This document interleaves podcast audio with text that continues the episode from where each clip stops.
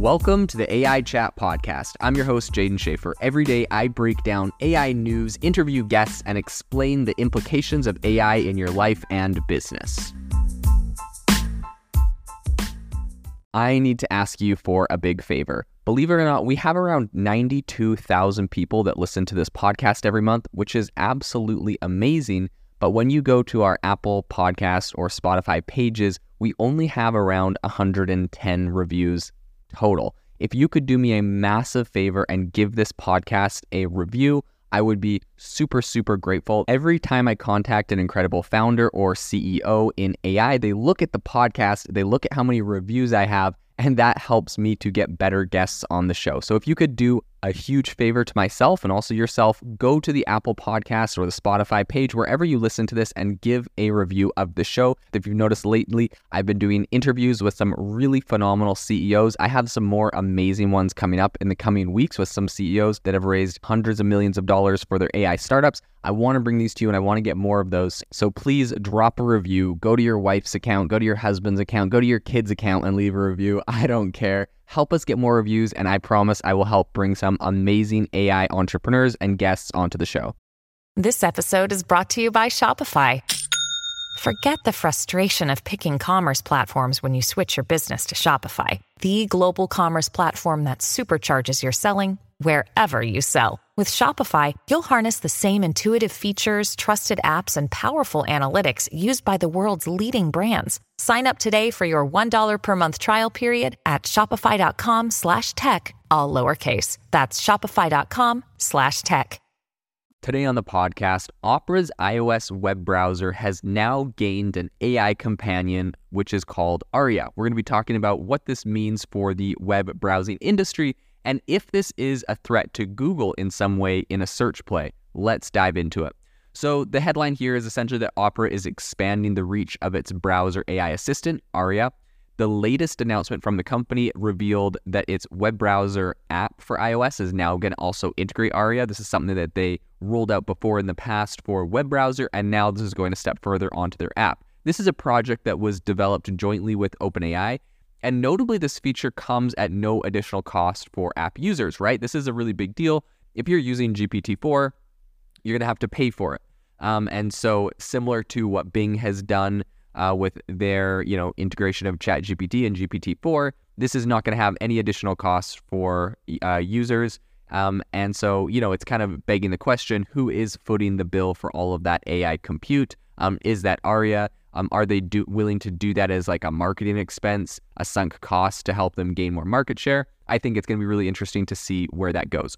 Before this, Opera had actually rolled out Aria for its desktop and Android versions, um, amassing over 1 million users.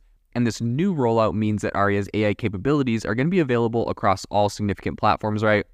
You have Mac, Windows, Linux, Android, and now iOS. This is actually really interesting um, because typically what I see with software companies, especially ones out of uh, Silicon Valley, et cetera, is that they'll do an iOS rollout first, right? We saw this with um, ChatGPT, OpenAI doing this. Um, you see this a lot of different places. Essentially, they iOS is the most lucrative platform um, because people that have iPhones spend a lot of money on their phone, and so they'll typically spend more money on apps and services that go along with it. So that's usually just the first thing that people will develop for. And so it's kind of interesting seeing that they did this in reverse order. And perhaps they saw that they had a bigger user base, not on I, uh, iOS. I'm not sure, but this is definitely a very big move. Or perhaps they decided that iOS was their most coveted user base. And so they wanted to test things out elsewhere first. I'm not 100% sure, but in any case, it definitely is counter what is traditionally seen. So, however, Opera is giving its users the autonomy to choose whether to use Aria. It's an opt in service um, ensuring users are not, you know, compelled to use it.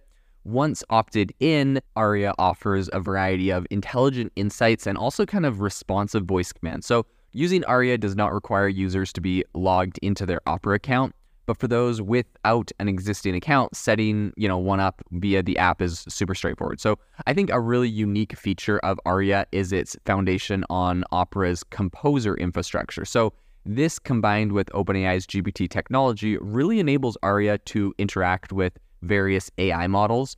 Um, however, you know, Composer, I think, really kind of paves the way for Aria's potential future expansion in the realm of search and AI services. So Opera actually hinted at some forthcoming enhancements in generative AI and other areas, which they plan to reveal um, soon. And I think that, you know, on the user interface front, Aria's iOS version features a chatbot like platform, which essentially, you know, it allows users to interact with Aria either by typing questions or using voice command functions. Um, and I think this proves as a really good alternative method to conventional web searching. So to access Aria, users can navigate to the More menu on the Opera iOS app's bottom navigation bar.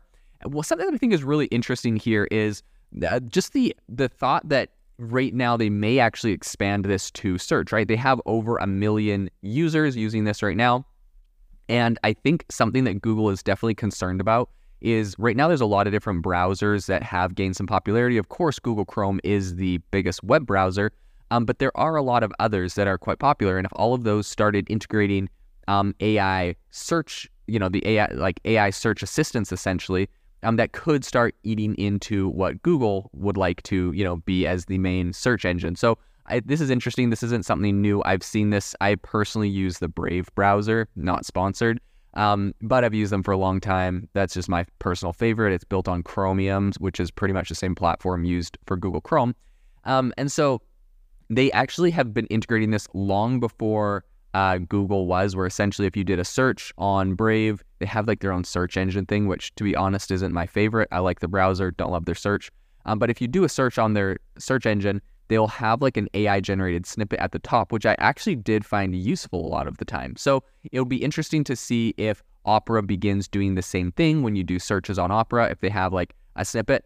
And, you know, a lot, I think what's interesting here is it could almost get now i don't know if, if they'll do this and google may push back but you can almost imagine a, a world where even if google was set as the default browser search page that there could be an ai generated snippet on top of uh, you know the page if it's on the opera browser on the brave browser or whatever one of these third party browsers where there's like an ai generated snippet at the top with a little link essentially stealing some link juice or some you know priority placement from Google, or others. Now, if users don't like it, then they might just ditch the platform altogether. So I guess that would be the risk in a move like that. But it's going to be interesting to see if they roll out some sort of uh, search feature, and if so, what that looks like. I think, um, you know, last month's announcement of Aria reaching the 1 million user mark, I think it also really kind of highlighted some positive impacts on Opera's metrics. Opera's co CEO Lin Song expressed uh, essentially that he was he's pretty happy about that and said, quote, as encouraging as the initial adoption of ARIA has been, we are equally pleased with the quality of the users' early engagement with the AI tool. We're also seeing a lift in total time spent with increased searches and page views, views per session. I think that's a really important statistics to look at right there, right?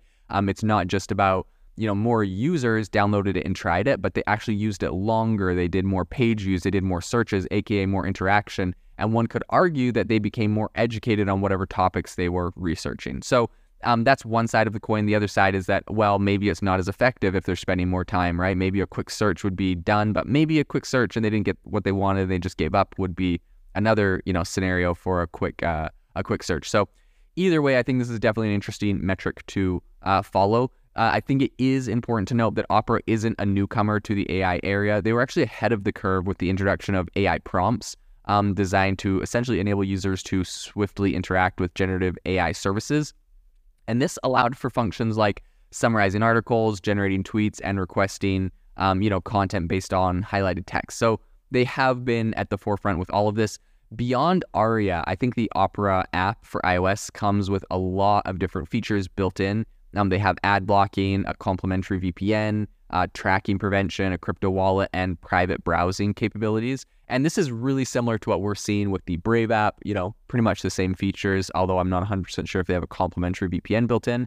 Um, so you may want to look at that. But overall, it's kind of interesting seeing what offerings these uh, third party browsers that are not, you know, uh, Apple's Safari or Google Chrome, the two big ones, uh, what they're offering to trying to, you know, get people over to use their platforms. And to be honest, it's quite compelling, right? We've seen Google Chrome kind of have pushback against ad blocking plugins and whatnot. And so um, you know, finding finding an entire browser that has that as a core functionality is very interesting to people. And now that they're doing a lot of this really impressive AI integrations, I think people are going to like them even more. So this is definitely an area we'll continue to follow. Very interesting company and some great rollouts.